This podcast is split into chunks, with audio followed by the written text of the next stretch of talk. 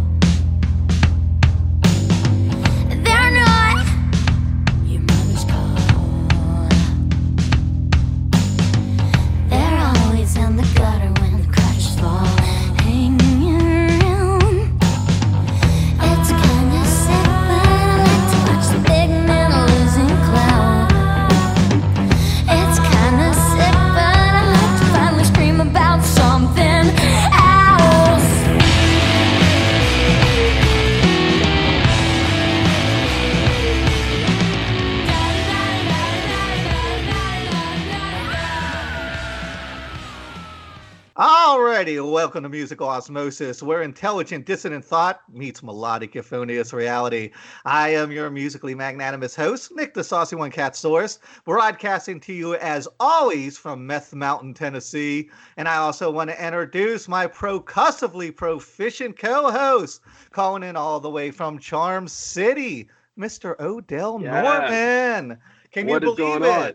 I'm excited about today's. I mean, I'm excited about every episode, but No, I'm but this- super excited about tonight's episode. Yeah, this one's a little different. So uh no, I've been I, I yeah, this is one of those and it's it's sort of weird to be this giddy, but I, I am a little giddy about uh this to use that word if you will.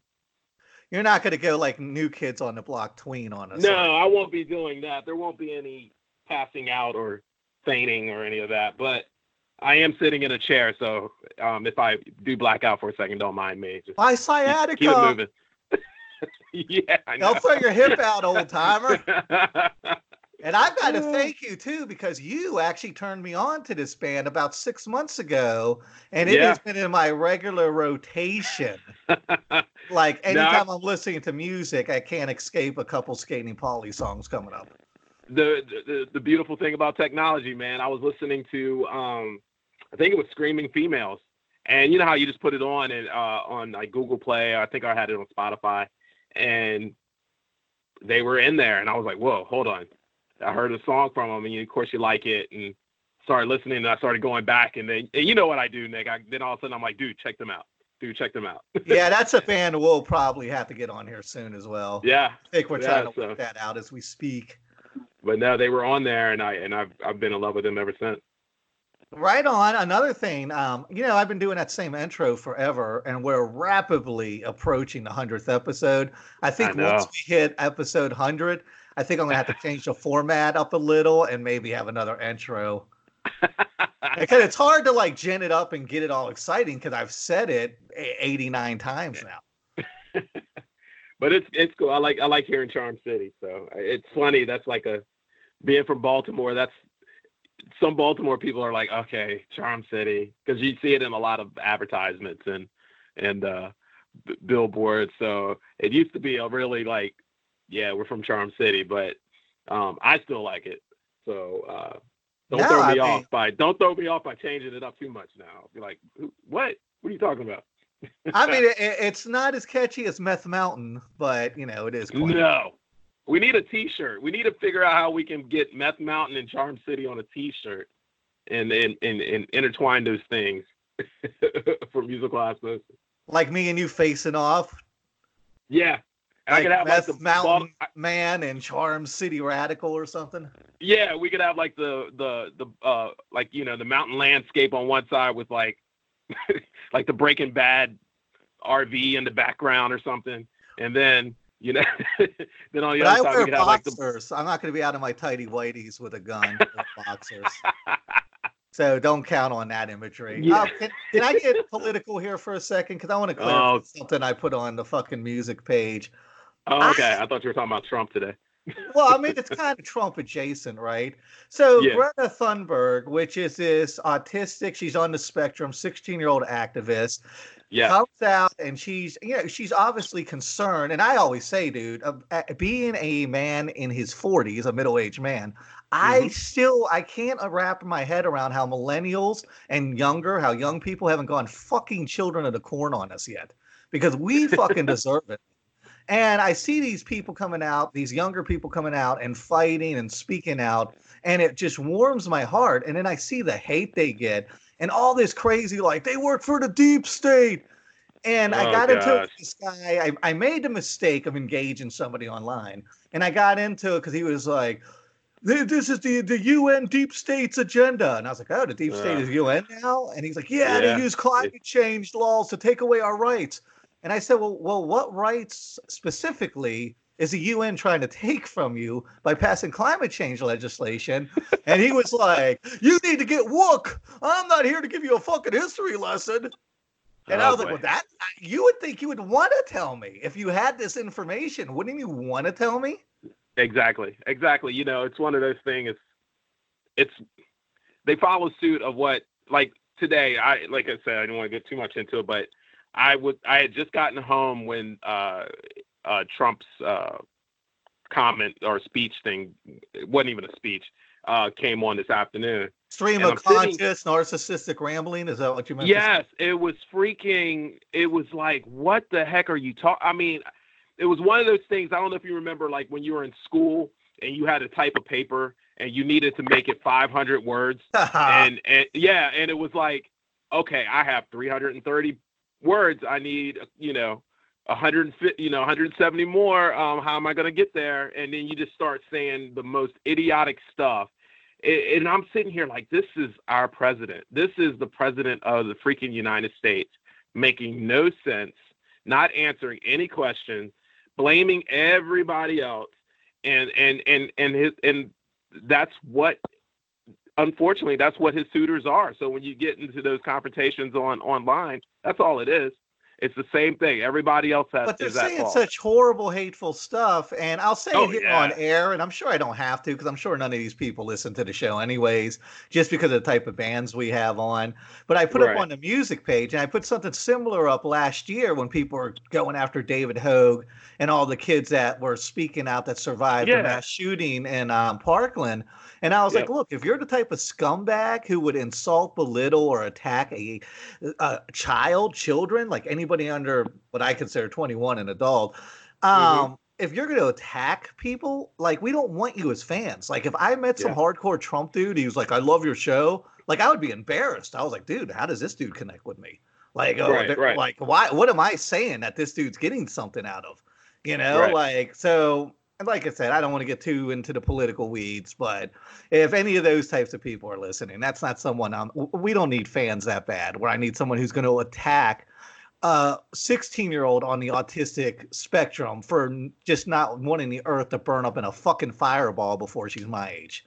which we are going straight to that here now. So it's like, you know, it, it's it's um it's unbelievable, man, and it's that's the that's what you get with the you know the internet. That's what you get with social media. You have that power, it for good and bad, unfortunately. But you know, people are as they call them, you know. uh Yeah, I could do a 10 man. hour Tough guys episode. behind the to- yeah, yeah, you could go all day. That's why it's one of those things when you talk to you know entertainers or athletes, and it's like never you know don't read the comments, man, because that human nature takes over. You you know I always related back to uh, was it Jay and Silent Bob Strikes Back. I don't know if you ever saw that, but like when they when they had all the reviews of their movie and they were able to print out like all the copies of that and they went to door to door and, and beat everybody up that uh called them a you know called their movie trash or whatever. So Yeah, it's it's just like, a of fantasy things. of mine. Well, I mean, I, and I put it up on the page too. I was like, just so you know, this isn't keyboard warrior tough guy talk. Inbox me your phone number, and I'll be glad to call you and have a conversation. Yeah. I, I- will I call you one on one. Okay, so coming up on the show, man, October, dude. Let me tell Yes. you, opera singer Huge. Stephanie Williams. Um, who else do we have coming up? On the, we have a Halloween episode. The Halloween up. episode, yeah. Jeff Smith from the Hickoids, Mike Odd from um, Max Sabbath, Max Sabbath. um, Bonnie's calling back from Death Lloyd Valley Kaufman. Patrols. Yeah, well, Lloyd Kaufman's doing the Tin Can Show. We're doing the next night along with our buddy Matt Geiler, who people know as a scene. Yeah. Pumpkin Guy. Rachel Mason, Dana Barnum, who's a descendant of P.T. Barnum and runs uh, Barnum Entertainment, Gregg Turner from Angry Samoans, Katie McKell. Uh, did I say opera singer Stephanie Williams? Did I get Yep. everybody? Arthur Moon. I- it's going to be I a think- crazy month. Yeah, it's gonna be a great October. Great October. And it's my daughter's birthday, and it's Halloween. D, Yeah. um, how's our costumes coming along? We were going to go as a Chick fil A chicken sandwich and a Popeye's chicken sandwich. Oh, is that what we decided? No, that's what we originally Oh, said we were going to okay. do. Steve's and we like, oh, really? yeah, because it. but yeah, because I haven't started them. Irrelevant, but now we're going to go as like the Zoltar machine and whatever the female counterpart of the. Yeah, I don't know if I can find two big boxes like that though. I I know I can get one, but all the all the big boxes are gone from my office. I don't. I haven't started. Oh God, I'm gonna be Taco Bell. I'm I'm just gonna get a bunch of taco papers from Taco Bell and I'm gonna put them on my. I'm not doing style dress. Zoltar if you're not doing the counterpart. We have to Well, do a no, couple's I don't know. outfit We'll see. together. Anyway, it's gonna be crazy. Oh, and also next month is our 10 year anniversary. So Woo! Ah, there you go. What is There 10 you years? go. It's 10 years and what's not diamonds. What's 10 years? It's got to be probably silver, sterling. buy me Nickel. whatever I want. I don't. I don't know. Yeah, nowadays, like it's probably like iPhone. Bitcoin. Yeah, There 10 years of Bitcoin. the big. yeah, Susan, we All just we just did our 12 year last weekend, last Saturday. So t- time flies, man. Yes. I know, man. It doesn't seem like your wedding was that long ago. I know, I know. Okay. But it, I There's didn't again. have another thing about our group of friends too that's unusual. Our group of friends that have that have all gotten married, and it's kind of like they've all gotten married within other friends of the group. You knew Susan for years, Yeah. and things like that. Um, most of them are still married. Very low Yeah. divorce rate in our circle of friends, That that's good. except stuff, me. man. I've been divorced like sixty-two times. Well, you married a stranger, one of them, so. Yeah, I was married for six Yeah. days. Okay. Okay. Okay. We don't have time for that story again. You're Dig in squirreling. the archives here. All right, let's get today's guest in here. Are we ready? Yes. yes. All right, today's guest has been playing music, I'll say professionally, since she was nine years old. Her band Skating Polly are true artists that cross genres musically, play with fierce honesty and energy, and their origin story is both bewildering and totally badass. Youthful inspiration to my old cynical middle aged heart. Let's invite in here Kelli Mayo. Kelli, what's up? Hey. Hey, Kelli. Welcome, welcome. Hey, can I tell you a story real quick? Yes. So I belong to this um, Skating Polly group on Facebook, and I got to tell you, man, your fans very Yes. rarely do I see fans as dedicated and as loyal and as fervent as Skating Polly fans.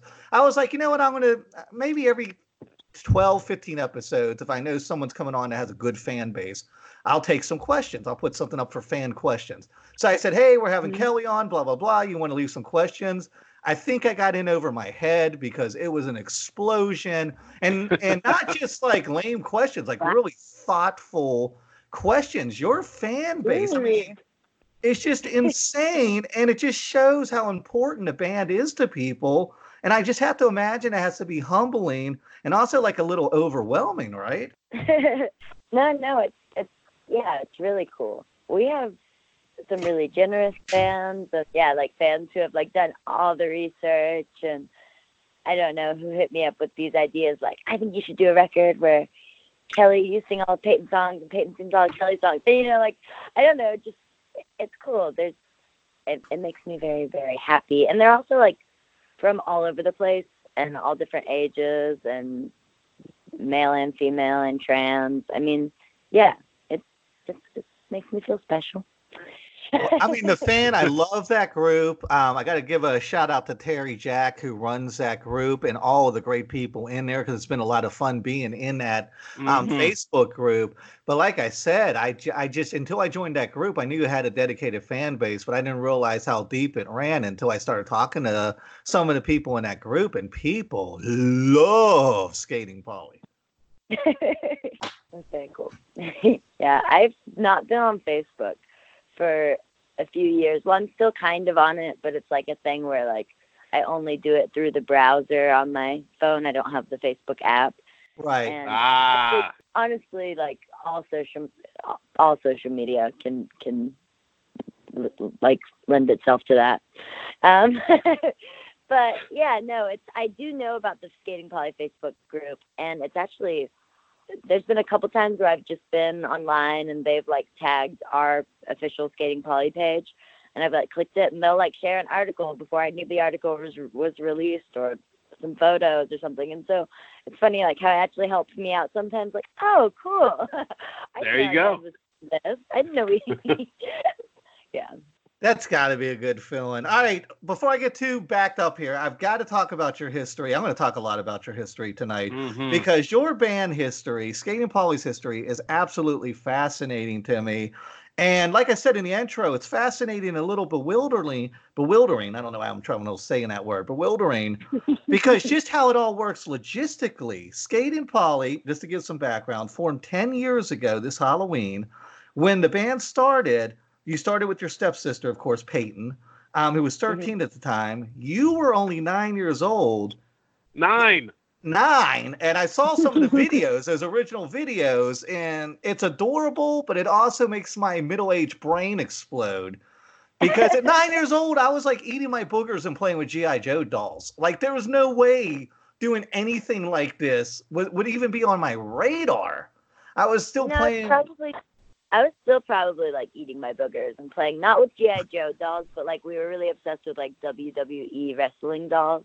nice. Hey, there you go. I mean, like it's just like I just put one more thing on my plate, you know. I just decided to be in a rock band. It's not that different.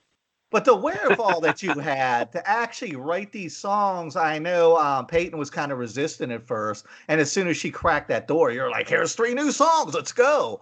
So, kind of walk us through how this all started, the Halloween show that really launched Skating Polly, and your mind frame. When you look back 10 years ago to your mind frame as a nine year old, artistically, has that mind frame changed much?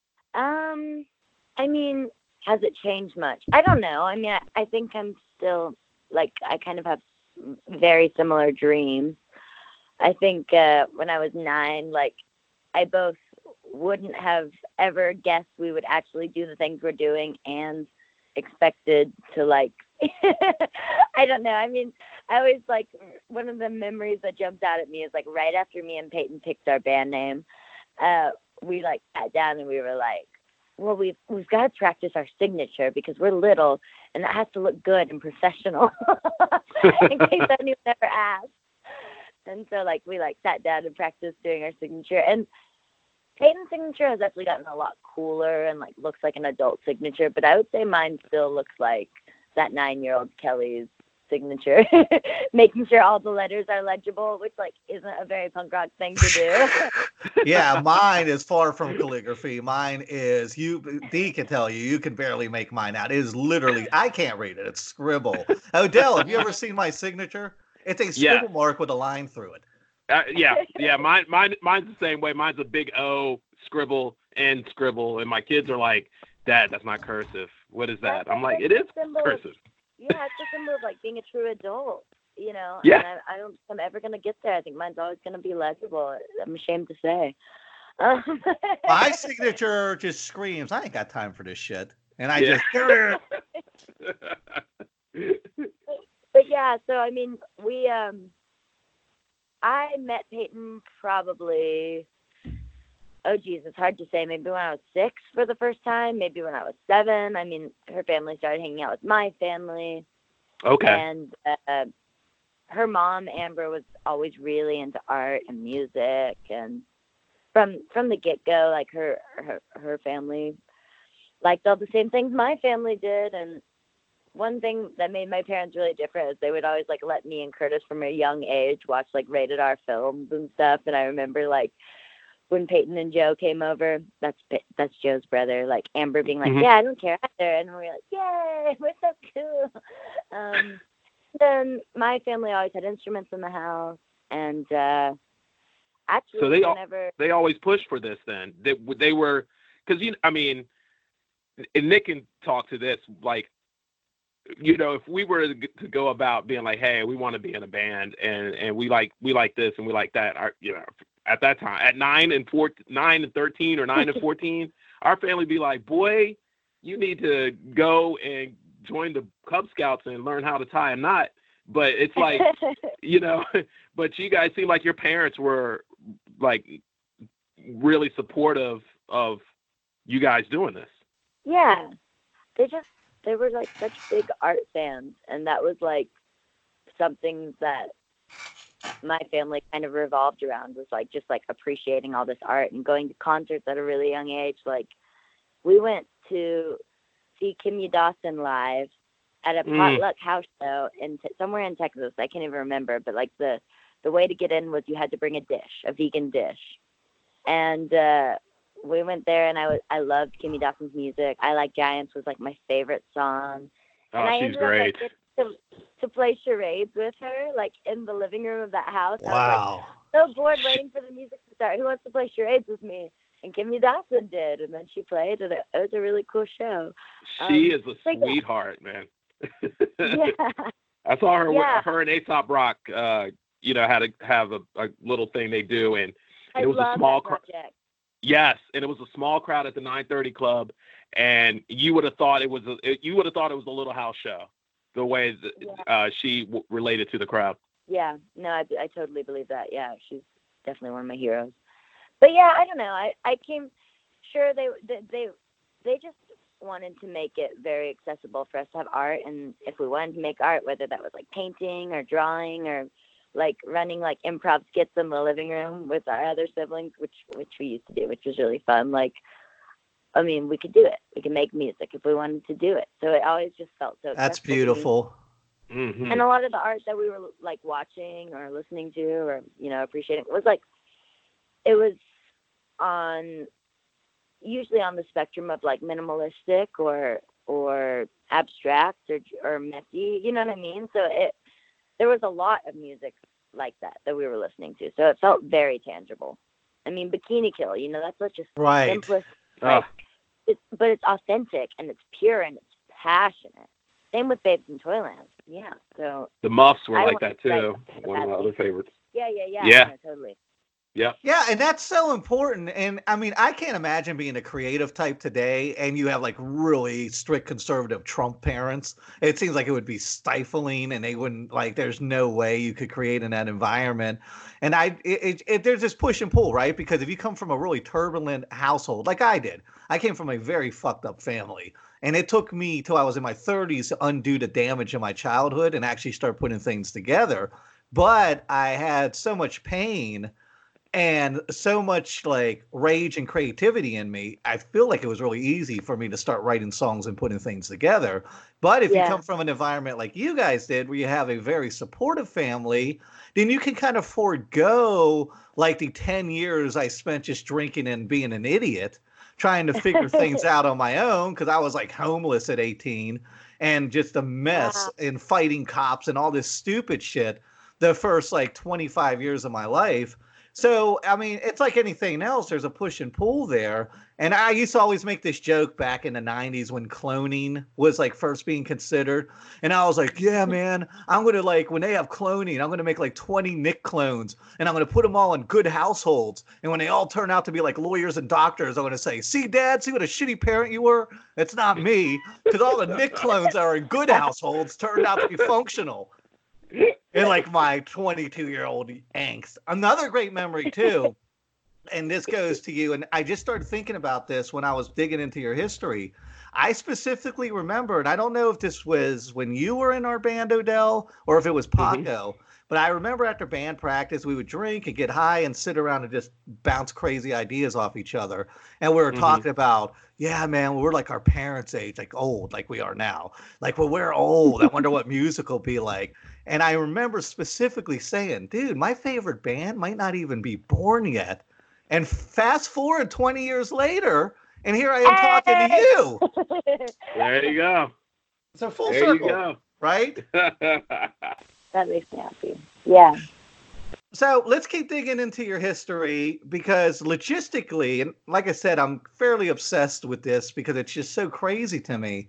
When you're performing music, 9, 10, 11 years old, putting out albums, how is that affecting your school life? Like, is are your school friends like, oh my God, you're in a rock band? Like, how are you even juggling school with going on the road and putting out albums? Like, where was Kurtis during all this that he wasn't in the band? Like, kind of give me like from nine to 15 before you moved to Tacoma, Okay. kind of Yeah. give me that era. Like, how are you juggling all this? So, so how I remember it, like the school reaction to Skating Polly is when I was eight, my parents got a divorce, and shortly after that, like we started, we we moved in with with Peyton's family, like Amber moved in and stuff, and we all moved to Edmond, which was like this suburb of Oklahoma City, like very like conservative and white and like I don't know, just it very Christian, which is nothing against like, you know, just but I'm just trying to kind of paint a picture, you know. Right, right. I get it. Mhm. Me and Peyton, uh me and Peyton just it made us feel like we wanted to be punk rock so bad now that we had to live there. Like we would go to this park and we would listen to Liz Phair's fucking run and we would like both share an earbud and we would sing the lyrics as loud as we could. And again, like nine and fourteen. I mean, yeah. So I went to the school for fourth and fifth grade there that I hated, and I loved all the teachers. I was like such a teacher's pet, and I got really good grades. But like every kid I went to school with hated me, and uh, I would just like run around the playground like singing songs, like writing songs on the playground, and and things hadn't really take. You know, we weren't doing that much at nine and ten. We were playing some local shows, which were the biggest deal in the world to us and uh, it was a big deal for me to get into this art school for middle school that you had to like apply to and you had to be like have good grades to get in. And this was in Oklahoma City, the art school was? yeah. Yeah so i ended up getting into it and thinking that like yeah i have skate and everyone's gonna think i'm cool because i'm in a band. And like some people thought i was cool but like the same things that matter you know i i thought that what, what like coolness points would be in middle school and high school were like who's like in the coolest band but it's pretty much just like you know who's wearing the coolest thing from hot topic and like Ah, yeah. you know, and like yeah. who's the most damaged. Like those are the cool kids. Like it's not. It doesn't have anything to do with that. So, I while I did find some of my friends and some people appreciated my band in middle school, a lot of people just did not like me because I was kind of a weird outsider there too. Um, and I really wanted to leave middle school as soon as possible, but instead my school told me that like I could take off as much as I wanted for touring, and they were really understanding. So I, one day I missed like 56 days of school, or one year I missed days of school. Yeah, they're just insane. And then for eighth grade, Well, I uh, probably missed that many days in a year of high school myself, but that's because I was a fuck up, not because I was doing anything cool like you. well, yeah, I don't, I don't know. It was, it was really cool. It was so cool of my school to be understanding of that, like, and to have teachers that were not trying to be like, you loser. um, and then in eighth grade, I started doing homeschooling because I begged to get out of school because I hated everyone I went to school with. And then shortly after that, uh, I ended up getting cast in this pilot, and then I had to get my GED for the pilot. So then I'm kind of a seventh grade dropout. Wow. Whoa. That's the story of that. No, not really. I'm not really doing a seventh grade dropout. Yeah, I was gonna. be. but I mean, that is just the path that you've taken is so interesting to me. It takes so much like intestinal fortitude and just like single-minded focus. My hat's off to you. That takes a lot of inner strength, I think. Thank you. well to all three of you guys because it's like i mean nick and i we've been in a handful of bands and and the fact that you guys started so young one and two you're still together and you still thoroughly enjoy it that's that's man, that's a feather in, in the cap, seriously, because I mean, relation. I, I was in a band um, uh, that you know two other people were dating, and I'll and I'll never forget this. I remember when they first started dating, I was like, I was like, don't mess this up. You know, I was like, don't mess this up. And like it went for like three, four years, and of course, relationships happen, and they ended up breaking up. And of course, I was, you know, in the middle of it, and and everything ended. But you guys are just like siblings, so it's like, how does that dynamic work? Because I know you guys aren't. I know siblings. I had a younger one, and I have three kids, uh, older son and two daughters. So I know how that works out. So how do you guys handle that? Well, it's funny that you mentioned the dating thing because when people ask me this question, I'm always like, "Well, we're not gonna like date and break up, so that's nice." yeah. Um, but um, yeah, I mean, of course, there's there's like stupid, stupid fights that we get in. I mean, frequently because yeah, we're siblings, but but we're and and it, it is kind of complicated because not only are we just siblings, but we're really close siblings too. We're pretty much each other's best friends. We tell each other like all of our personal drama. Um, I'm I used to be like shocked whenever I found out that like not all siblings were super super tight like that, but we're actually very very tight. And then we're also kind of like working together in this way. Um, and we live together, so we can bug each other to work 24 hours of the day. Um, uh, but yeah, like I don't know. It's funny. We just had this this tour through Canada where we to most of the shows would be like seven hour drive time, which wouldn't be Wow. terrible, but we were playing really late shows and we would Gotcha. have really early load-ins. So we would like we'd get like four hours of less or less of sleep every night consistently. There was one night in a week's time that we got more than seven hours of sleep. So it was just like crazy. And we were being so cranky. Like I have never seen us be so cranky towards each other. And I remember like freaking out and just being like, everybody hates me. Like maybe this is the end of the band. And then like we came home uh for a second, like got some sleep, and then like the next day I was like, man, like the things we were getting cranky about were like I don't know, like who gets to order first from Taco Bell and like just really stupid stuff. And we were all like kind of just like, I'm really sorry about that. And, you know, they were like, I'm really sorry about that too. We just didn't have enough, enough sleep, you know. And we were like, yeah, I know. And it was just like we felt so stupid for like taking these things so personally because like, you know, siblings, the littlest things in the world seem like I don't know, you're throwing a dagger at their eye. Um, Well, let me also ask, because I'm really interested in this. Where was Kurtis during that first time period, like between nine and fifteen? Was he playing in other bands? Did he have no interest in playing music? What what took him till I don't know when it was 2016, 2017 to jump on board with Skating Polly? Uh, no, Kurtis was always very into music. I mean, Kurtis always knew more bands and songs than I did, and also, like, I mean, watched documentaries about him. He was very into our band. He was so so so supportive. Um, I, I, when we first started, he was kind of always like thinking that he was going to start a band with some kids from like his middle school or something. You know what I mean? Or and then he went through like phases of thinking that maybe he wanted to be like a director or like I don't know. So he's just into different things. But he always played guitar and like continued to create. And he was in like three bands in high school that were all Okay. actually really cool. Um, So how did he finally uh, join Skating Polly then? when we did New Trick, um, like the EP with Nina and Louise from Veruca Salt, we hmm were writing these songs that had like bass and guitar and drums, like you know, which was just opened up the door of poss- to so many possibilities, like having more than one instrumental part going on over drums oh, to sing over as well. And me and Peyton loved writing that way, so so so so so much. And we didn't really. We came back home from writing that EP and like mastering it and stuff, and we tried to play the songs just the two of us and we didn't really like it and also we kind of just missed getting to write like that with with at least three people i mean we were writing with four people and i was just like man it'd be so great if we had like I don't know, a drummer or a person to play bass while I'm playing guitar, or a person to play guitar while I'm playing bass, you know.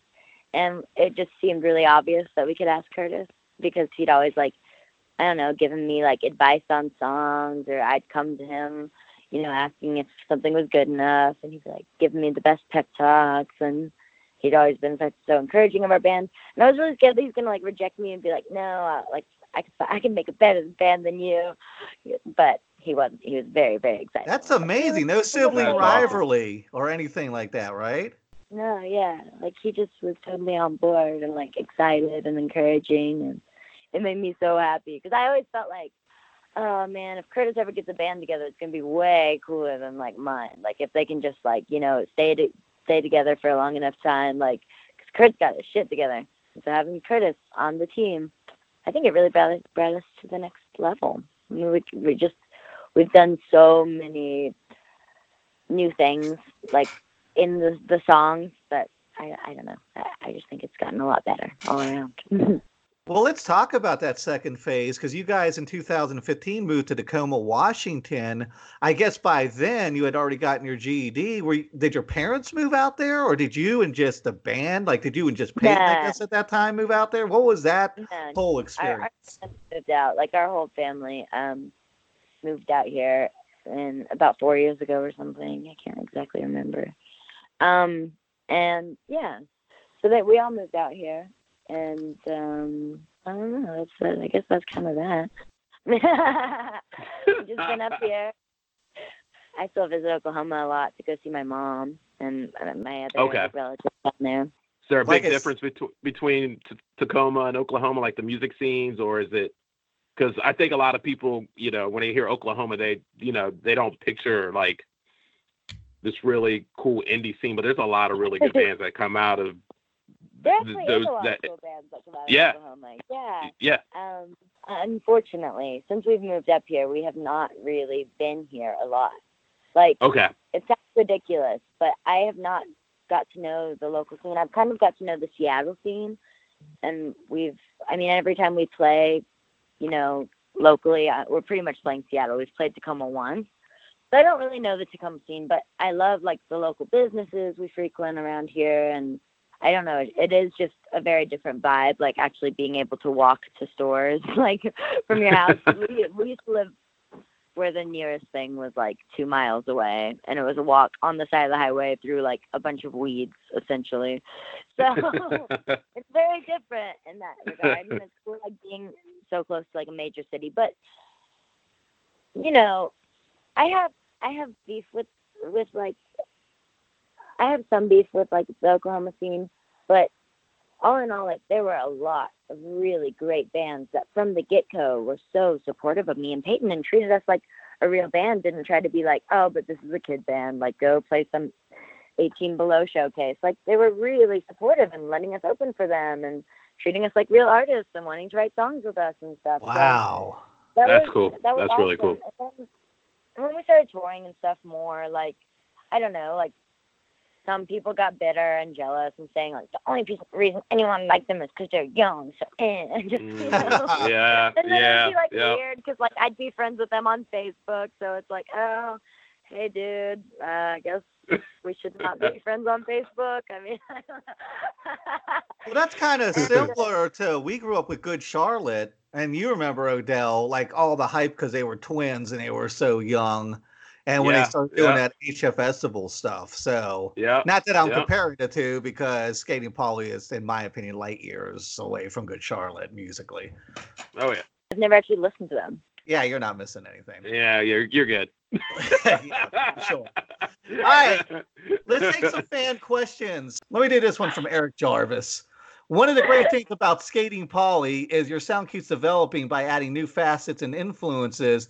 Is there anything you guys are listening to right now we can expect to hear echoes of over the next year? Hmm. I mean, I've been really obsessed with Mitski. Um, like for a while now.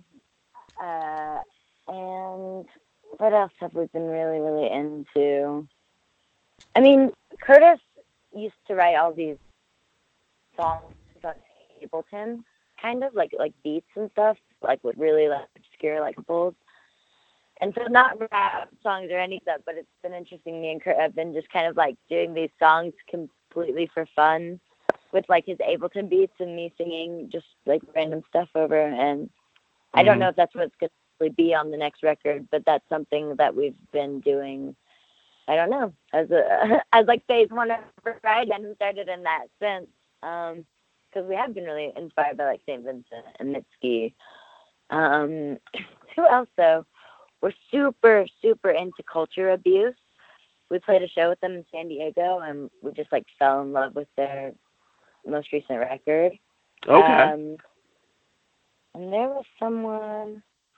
Oh, geez. Oh, White Reaper, we really love. I don't know. I mean, I guess we're constantly kind of finding people. Peyton was hooked on Phoebe Bridgers. Um, Peyton like has like a photo of Phoebe Bridgers like right next to her bed, and I know that like she kind of wants to do more, yeah, like quieter songs like that and stuff to come. So, yeah. All right, let me ask this because this is something I was going to ask you about anyways, but I got a couple questions dealing with this. James uh, James J. Orr, please ask when the new album is dropping or if it is in the works, writing new songs, etc. I think this is something everybody wants to know. um, so the deal is like Flyer and Playhouse weren't part of the next album. They were just like, let's put some more songs out there because you know we put out Make It All Show in 2018. Let's put out something this year. So we we wrote those songs and we recorded them, and of course we recorded them with Brad Wood because he's the best. Um, and yeah, the new album we're constantly writing. Like I have songs on piano and I have those songs on Ableton. Peyton has these demos she's been kind of working on and we've been jamming. Um, so it feels like we're always working on the next record. And I have no idea when it's dropping yet because, you know, we haven't recorded anything and we haven't like yeah, come up with this body like body of twelve songs that like are done. So Mhm. I guess just keep your eyes peeled. We also have two covers that that we recorded at the same time the Playhouse and Flyer that we're going to drop very soon. Nice. Are you uh, map everything out and oh, I've got to top the last album or do something completely different, or are you a get into the studio and just whatever organically happens, we're just going to let it take it where take us where it takes us? I I can be both. On the last album, I was kind of more like trying to map it out. Like we actually wrote that whole album with all these like ties where the songs would like kind of bleed into each other or reference the one that was about to come. So I wrote that album in an order, like this planned out order. and then we got to the studio and we recorded all the songs, and then we actually ended up changing the order because we just liked a different order better.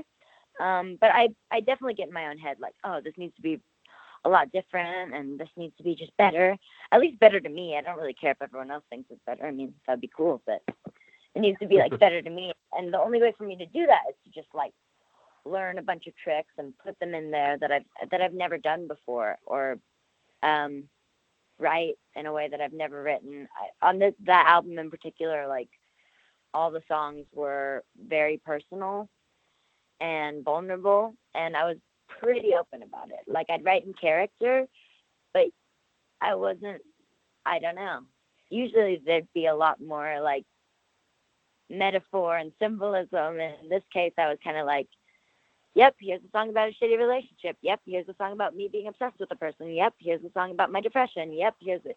So, you know, yeah, I, and, and then for Flyer and Playhouse, I was kind of like, oh, I just wrote this like the most like personal, emotional thing I've ever written. So what can I do for the next two songs? And I was like, well, how about I do one song that's just really like about some crazy, just like wild night, which was Playhouse, and it has like a very like just straight ahead structure. Because that's another thing. I would like worry about topping myself with song structures. Like that's too boring. Like verse, chorus, verse, chorus. You can't do that anymore. I've already done that, which is a little bit crazy because most songwriters in the history of ever are gonna go back to that structure at some point. Right, right. Uh, so I was like, so that one can be straight ahead, but flyer flyer needs to be crazy. So and personal. So we made flyer about that, and the structure is crazy. But is everyone to you kind of like, is every album like birthed a different child and you don't compare them to each other? Or do you go back and look at albums from seven or eight years ago and go, oh man, what were we thinking? Or do you not compare them to each other? I think I do compare them a little bit, but I don't know. It's it, yeah, it, it feels like it just it's stories from a different part of my life. It's almost just more like looking at like a photo album of yourself. So like sometimes you could be like, God, like I was so awkward and I really shouldn't have done with this thing. But then at the end of the day, you're kind of like, oh, or like, See, and or, or, or like kudos to me for doing that. Like cool. I mean, a lot of the really early stuff I'm proud of.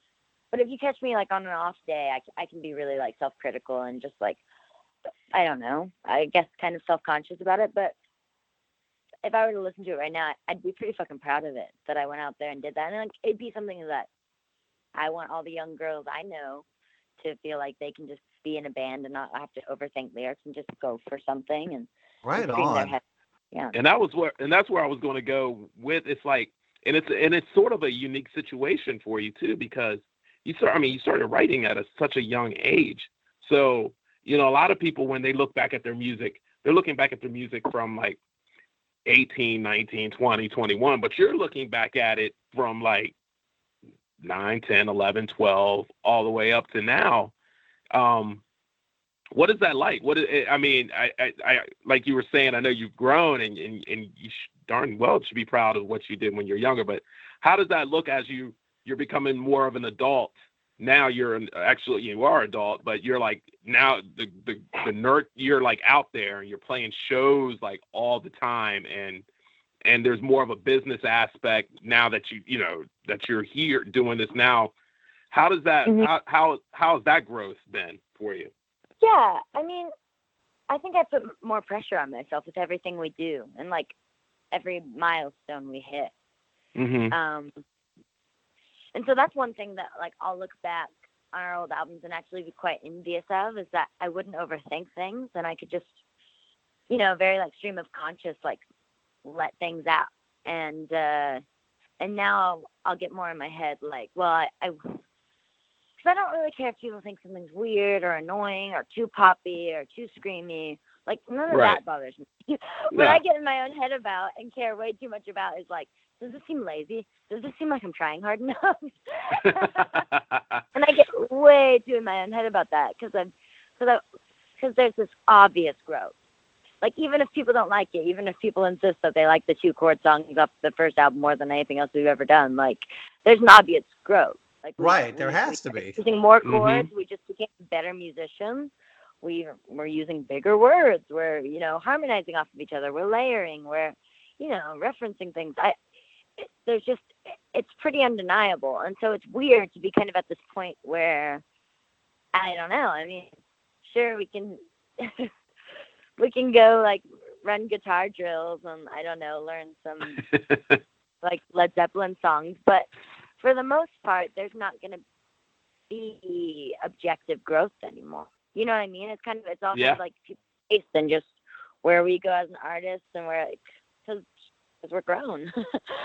but I'm but I always that's something that that kind of eats away at me is like I always want to do new things. So that's kind of like my promise to any Skating Polly fan is we're never gonna just like throw the talent and like do the same thing because we're scared that we'll lose fans otherwise we're always going to be changing and like because that that's how we grow you know Yeah, like absolutely. new things. Evolve or That's important. That's very important. That's really important. All right, let's take a couple more fan questions. Gern Glenson, what is your favorite Zappa songs or albums?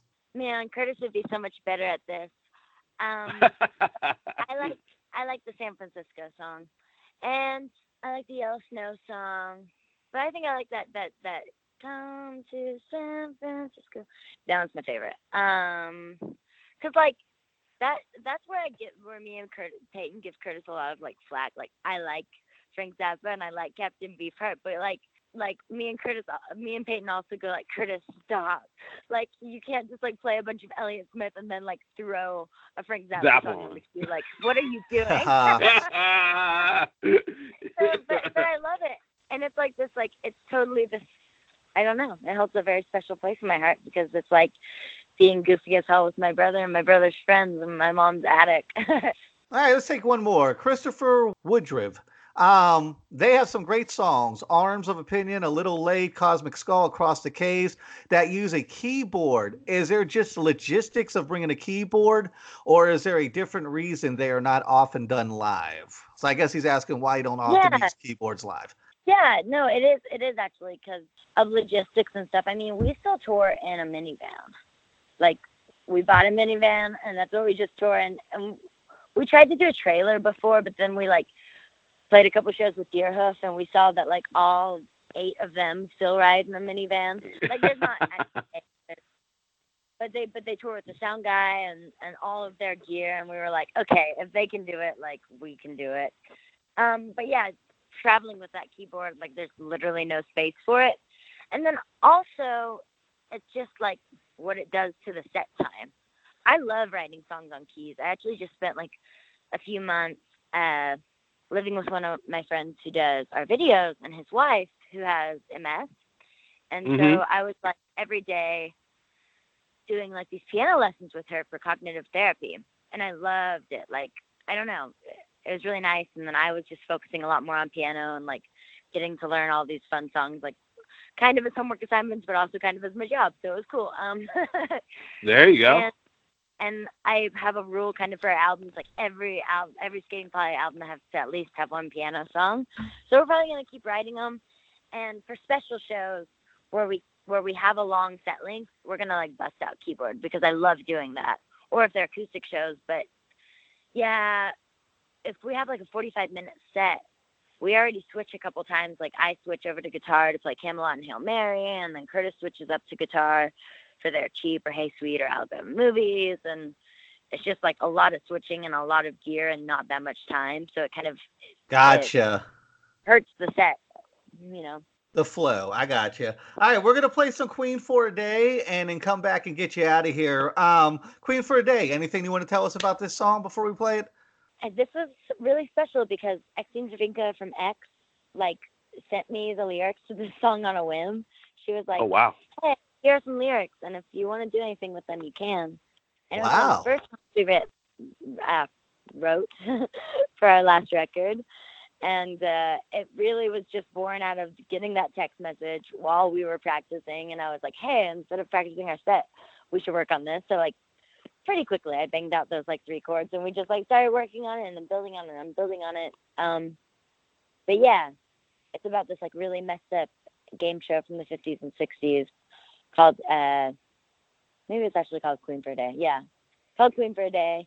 And it was basically like these women with these really sad life stories would come on and like exploit their vulnerability to like get sympathy and then they would like play like a crowd applause meter and whoever got like the most applause would get whatever she asked for. So like someone would come up and be like, Well, my husband just died or like, Oh, my children are sick or oh I just lost my job and all my money.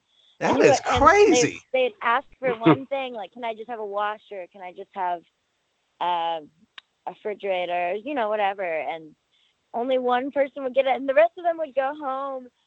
And I, I thought it was so messed up and crazy. And I've watched a couple episodes of it, and we were talking about it one time, and Exene sent me all these lyrics, and then I kind of also realized like that was almost the theme of this record. Is like going in, we were like, let's just be as vulnerable and real as we can. So it was like kind of like we were exploiting our own vulnerability to just, you know, as another way to get our art out there. Did that Um, feel that's why we called it the therapeutic Nick Ball Show. and like cathartic to get that out there like that? Definitely, yes. Because I think in the past I've been a little bit scared that people could like use personal songs or, or personal messages in my in my songs against me, and now I'm not so worried about that because I just don't really. At the end of the day, like what can someone do to me or say to me? And I'm gonna be Right. honest in my because because also I started listening to a lot of artists who are really, really frank about their personal lives and their emotions.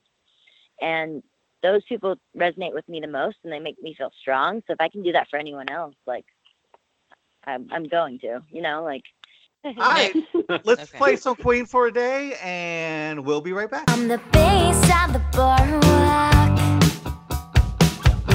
Teased up, I'm torn up. I'm gonna think myself silly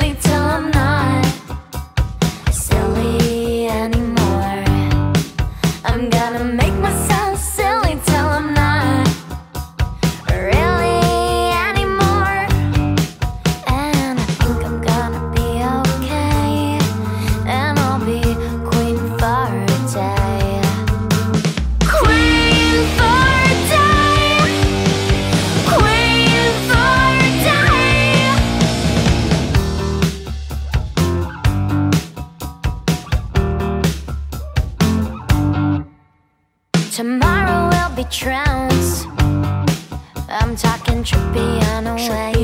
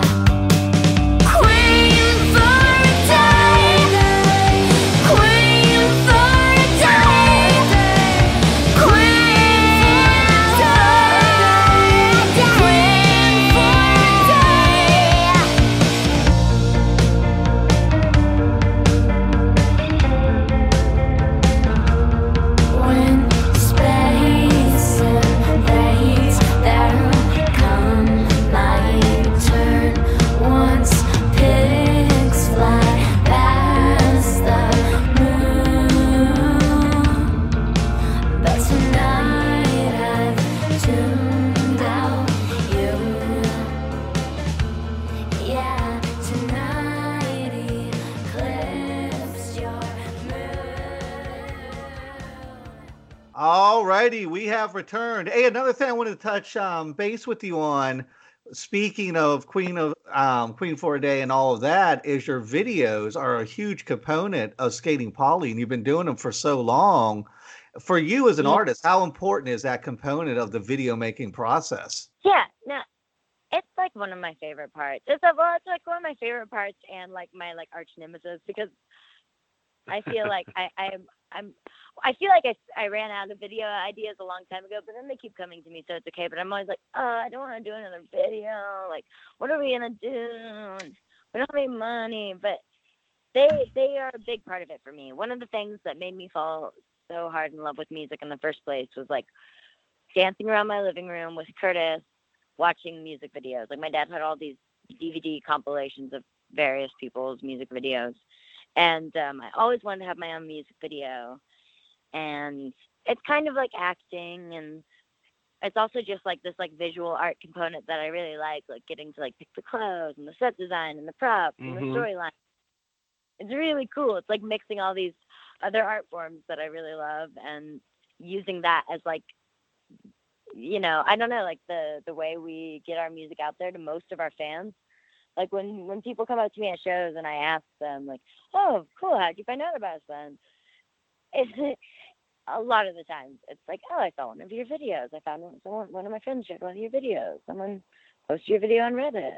Um, And that's yeah. another thing you're excellent at. The first video I ever saw from you is "They're cheap, I'm free," and some of your facial expressions and just the way your stance, and the way you present yourself in that video, it's almost hypnotic watching you and just watching the whole band, watching like Kurtis and Peyton when like the little la la la breakdown, and they're just kind of sitting there staring, staring into space going la la la la like that like the it, it is a perfect video i love that fucking video and it is Wow. all about just the, the you just seeing the three of you as a unit doing that and just kind of like walking like almost zombie like mirandering around it, it- like i said it's just perfect watching you guys do that it, that visual component magnifies the music so much Oh, thank you so much.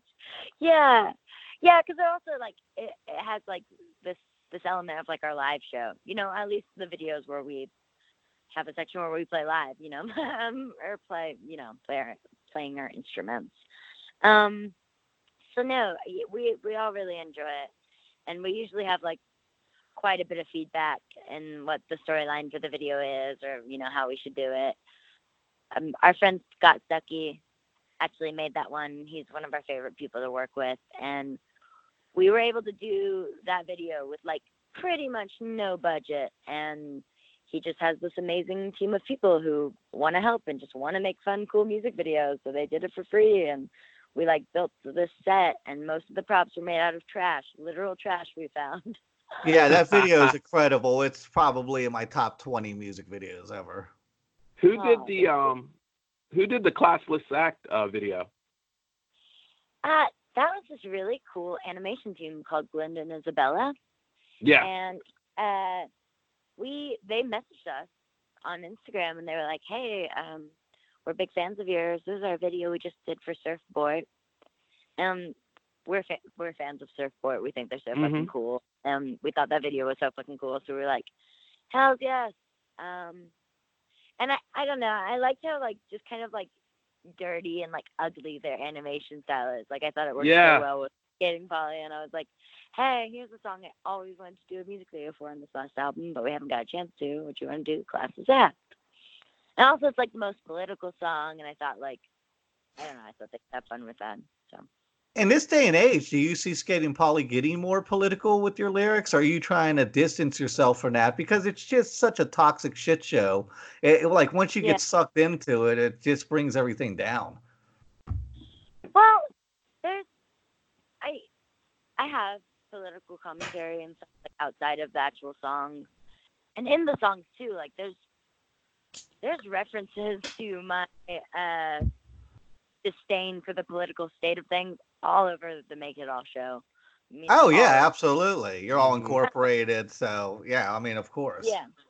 But uh I just and I'm and I'm all for like writing songs like that whenever they come to me and I and I do want and we always like want to play w- love to play like fundraisers and you know what I mean? And like and post things and encourage people to get registered to vote. But I feel like if you set yourself up and maybe it's just because I'm not creative enough but I feel like if you set yourself up to only write politically you can kind of you're like putting yourself in a box a little bit. And also it's just harder to make like lyrics that haven't been said before and you know what i mean and things that don't sound preachy like even if you're on the right team it's hard not to sound preachy and cheesy and just obvious Amen to that. like I- That's true.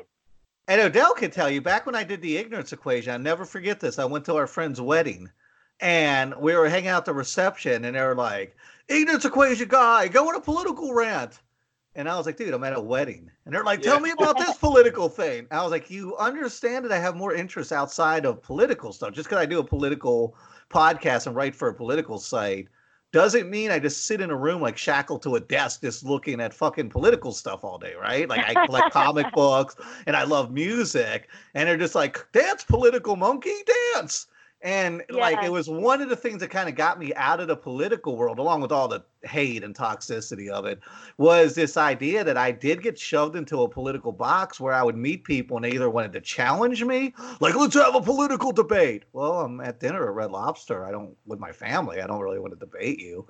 or it was just kind of like, tell me your political opinion on this. And I don't know. It, like you're absolutely right. I I allowed myself to really get shoved into a box and it sucked. Yeah. Yeah i mean i just think when when people do it right it is really really cool and effective and so like i plan on that's probably not going to be the last like outwardly political song we write. Um i'm sure we're going to write more but i don't you know i i always go back to this like babes in toyland interview i saw when i was first getting like really into what i thought was riot girl which like a lot of people i thought was like every girl band from the 90s Right. super into Babes in Toyland. And I watched this Babes in Toyland interview and they were saying that they're not Riot Girl and she's like, Well, I don't want to have to write songs about feminism all the time just because I'm a girl. And it Exactly. broke my heart. At the time I was like, What the hell, Kat Bjelland? Like, you gotta be fighting the good fight. But then I realized like, no, like that's not really fair. Like just because I because she's a girl doesn't mean she should just have to constantly be making like, you know, big social statements. And the same goes for, you know, anyone of color or like trans people. Like, that's not your job. Like, you have just as much right as like a white guy to just write songs that are personal to you or songs about, you know, just like getting fucking drunk or songs, you know. Yeah, silly songs. You've got to be silly too. Absolutely. Know? All right. I, let me take a couple more questions, and I have one more thing I want to touch base with you on. Uh, this is from Kevin Moore. I play a bass star, and I'm interested in Kelli's. Like, what model and string she prefers, and what are your favorite pedals?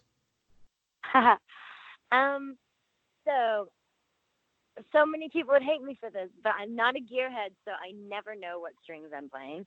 I usually just play the cheapest strings we can get, or strings that Fender happens to give us, or Ernie Ball, or we get from some festival and find backstage. Like, I'm not really picky about that. Um, but uh, my bass is a Fender Mustang, and they were kind enough to hook me up with it a couple years ago now, and I love it. And it's it's a short scale, and it's awesome, and I can throw it around. It's light. Um, or, oh, my pedals. My Yes. pedals have well, my like prized possession is this Boss Hyper Fuzz, and they don't make it anymore. And it's like vintage, and if it ever breaks on me, I'm going to break inside because it's my favorite pedal in the world. Um, but it it makes my bass sound kind of like this great in between of like a bass and guitar, and just like distorted and gnarly. And Louise from Veruca Salt, that was also her favorite pedal back in the Veruca Salt days. yeah, yeah. And then Okay. I play an Earthquaker levitation pedal, which is just a reverb pedal, and an OCD pedal, and I can't remember who makes that because again I'm a terrible gearhead. And then I use a tuner pedal, and that's that's about the extent of it. Right on. All right, let's do one more question. John Patterson, does that instrumental song you open your set with, usually before Queen for a Day, does it have a name? No, we just call that the intro, I guess. But, but that's conflicting because there's actually a skating polly song called Intro on our second record. So it's not intro, it's just the intro. Just The- the that intro. noisy Gotcha. shit we do at the beginning.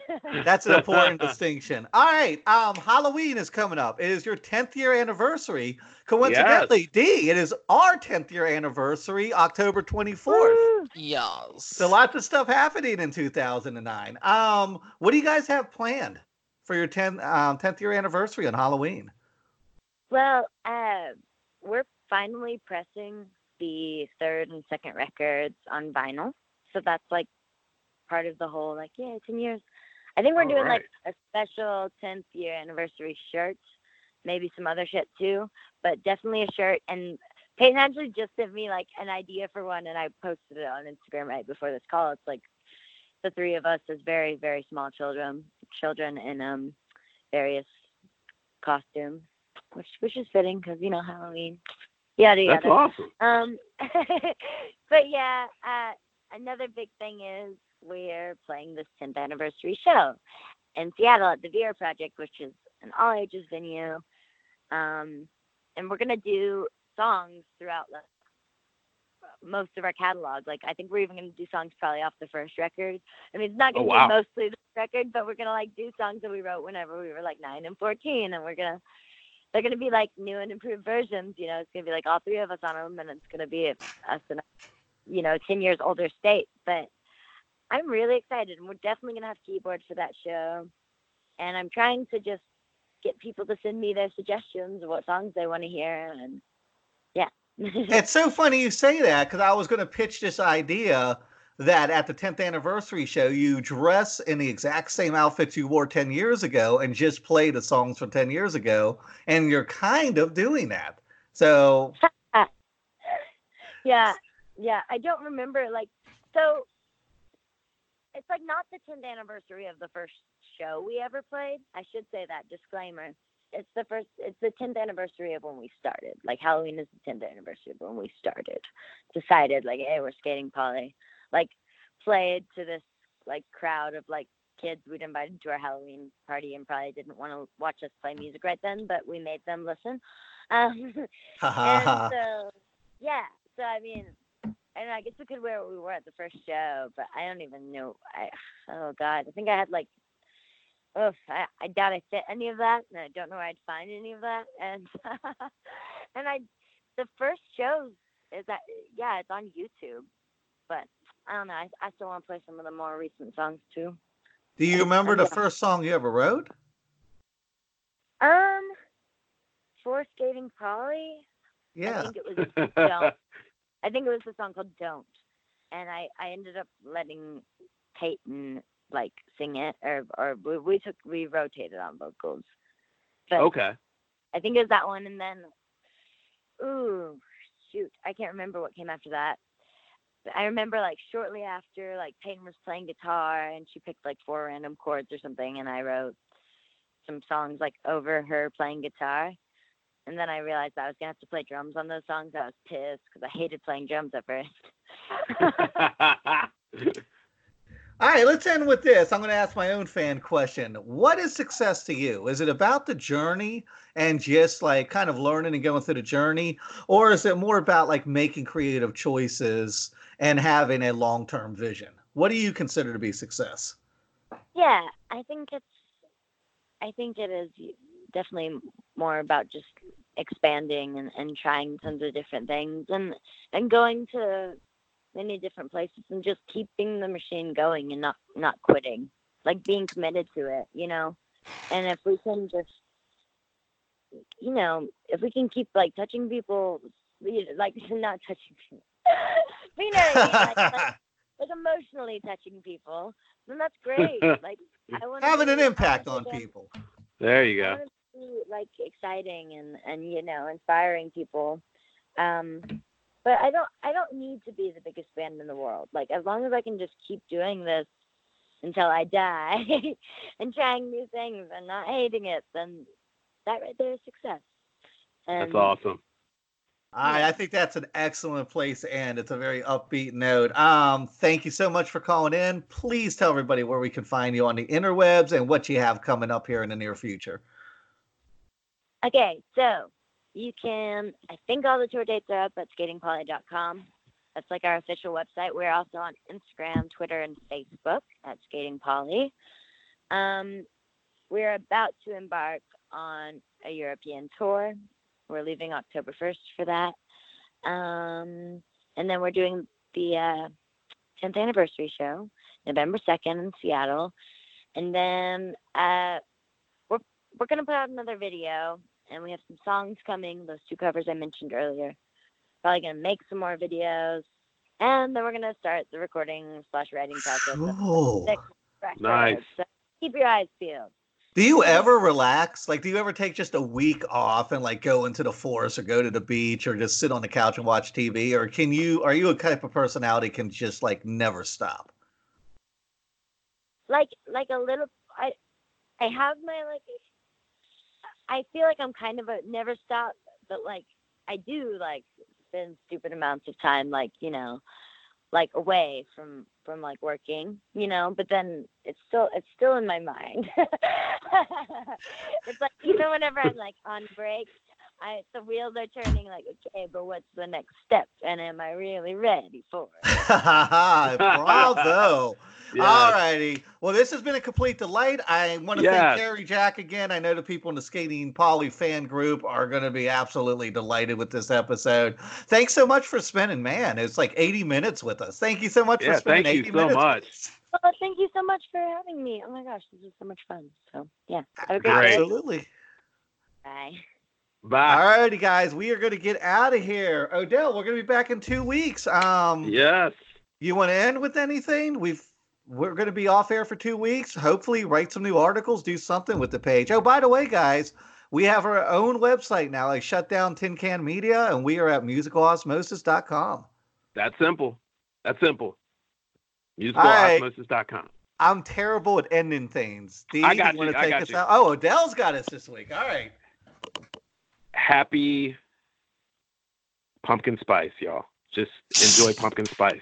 Oh boy, That's we're gonna get some hate mail for that.